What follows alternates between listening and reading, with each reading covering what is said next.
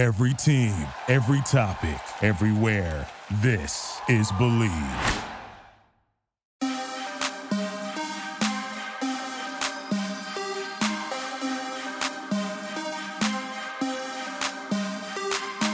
Hello, everyone, and welcome into the Moment of Cluth podcast with Megan Cluth. Today's guest is Stanley Cup champion and NBC Sports Chicago analyst Jamal Mayers.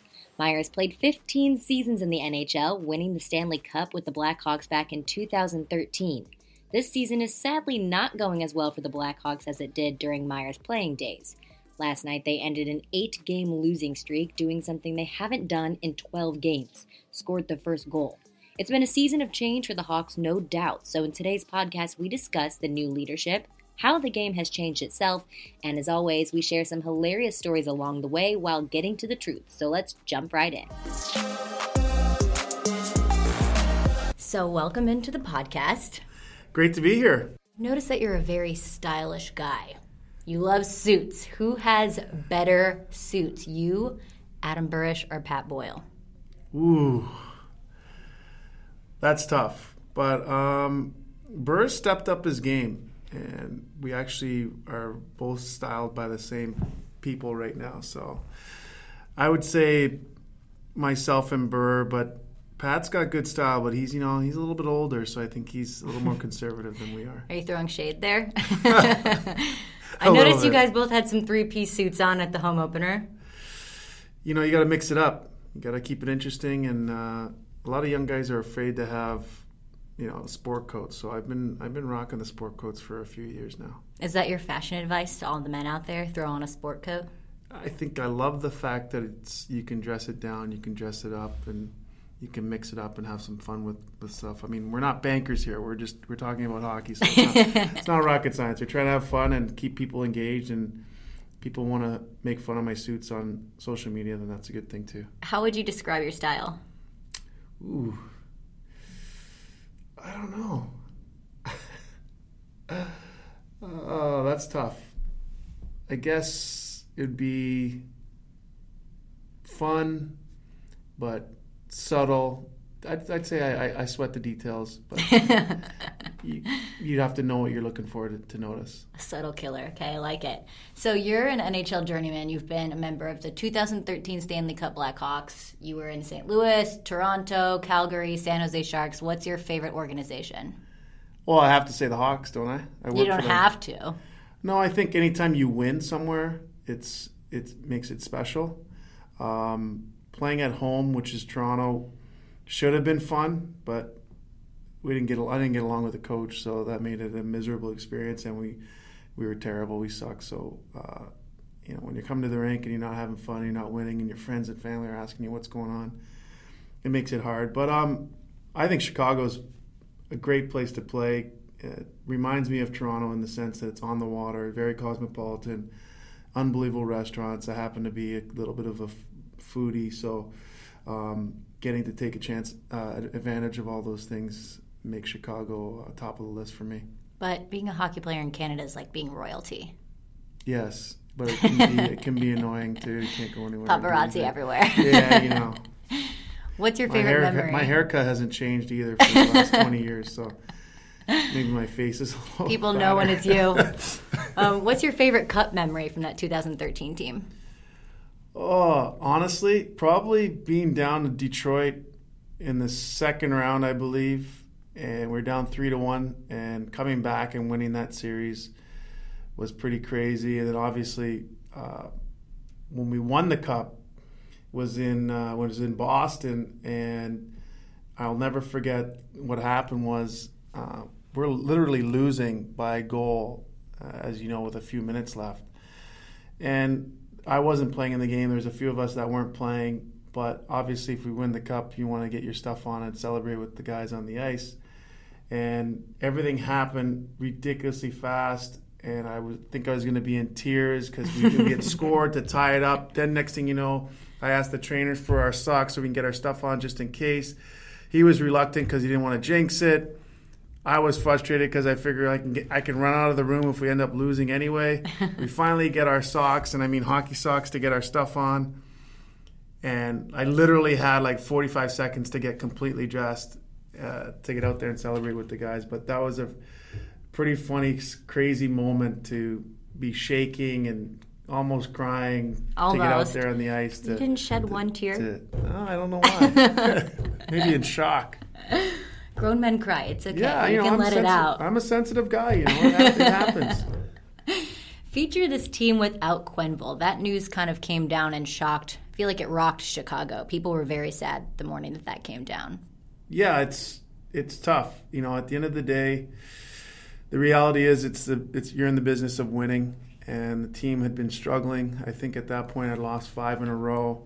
Um, but at the end of the day, you know, Joel will should have a, a banner at, at, the United Center. He's a guy who won three cups in a matter of eight years and, and meant so much to this city. And I think that if he had just won one cup, it would have been amazing and special because it had been 50 years since the organization had done so. But the fact that he was able to keep these guys motivated and, and pushing forward, and one of his greatest assets, I think, was his ability to evolve over the years. And um, it's tough, tough to see as a friend for him to, to, to get fired. And but at the end of the day, he'll be out of, out of work as long as he wants to be.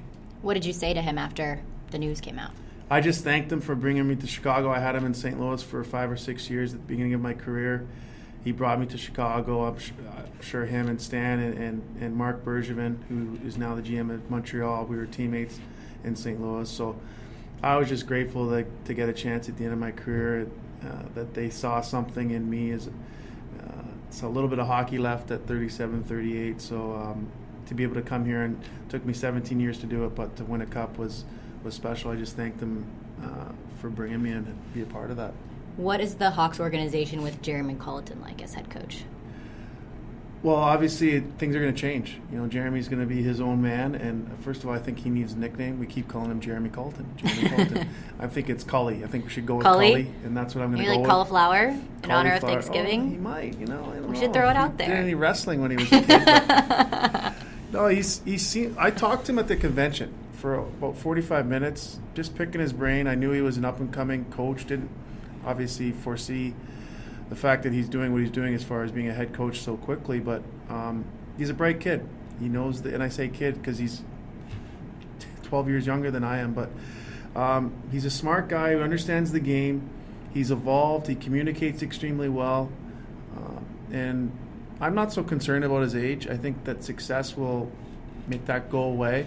No one will talk about it once they go on a, a winning streak for eight, eight to ten games. You look back for me and you look at a guy like Paul Maurice, who's now the coach of the Winnipeg Jets, and I believe he was 30, 31 years old when he started coaching as a head, head coach in the NHL. It's not a factor. Once the guys know you're prepared and you're ready and you know what you're doing and you're calm under pressure, um, I think it's been a tough start, but it really, adversity shows really your character, and he's definitely done that. Um, keeping his demeanor the right way and, and not not like because it's tough. I mean, they've lost eight in a row. They won you know, the other night, which is nice, but it's not easy to do that. And uh, I think guys are watching him with a keen eye, and I think they've been impressed. As the youngest coach in the NHL, do you think the guys on the Hawks take him seriously, or do they see him more as just a friend? No, no, no. He's the coach.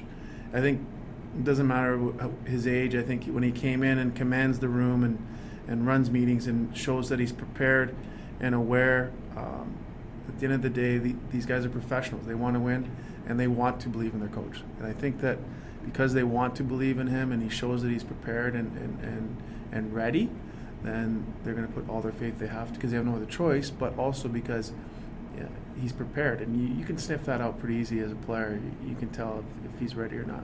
Do you foresee a deep playoff run this season?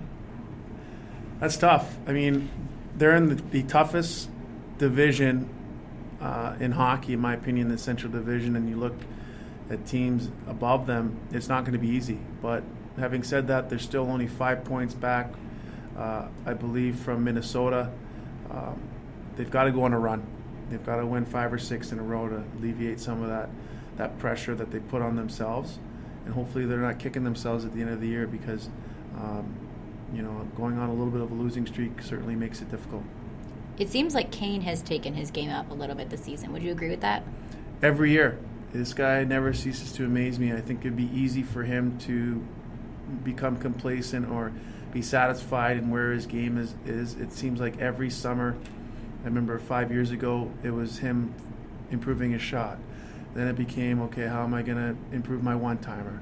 Then it became he always just seems to reinvent himself as far as evolve, evolving with the game the way it's going. It's become so much more of a skill game. He was probably on the cusp of what young players are doing today. I mean, when I when I was playing, guys wouldn't skate until August uh, if the season ended in May, and now these kids are on the ice two or three times a week as far as part of their training all summer long. It's about working on your skill sets, about improving. He's done that every single year, and you're right. He is getting better every year, and um, what's impressive is he loves the game, so it doesn't feel like work to him. So um, he just continues to work and want to get better, and, and it's crazy how he, he's not satisfied. The goaltending has been impressive this season. It doesn't really seem like Crow has missed a step, even though he was the talk of the offseason. Yeah. Would you agree with that? Yeah, it's surprising because, you know, geez, he was out for almost a year and you thought, okay, he's going to come back. Everyone's nervous. How is he going to look? How is he going to feel? And it kind of goes and kind of he didn't skip a beat. It took him one game, literally, and he was on top of his game.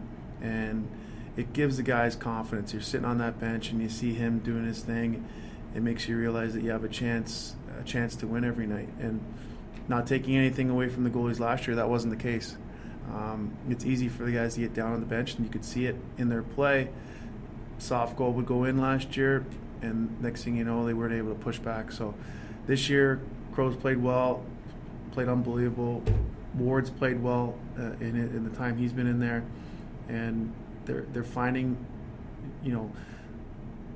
Jeremy came in and changed a few things, so it's going to take some time, and hopefully in the next few months we, we see all those changes come to fruition, and the the team starts winning and, and put some wins together. But I think it's because of if they make the playoffs and make a run, it's because of Crow.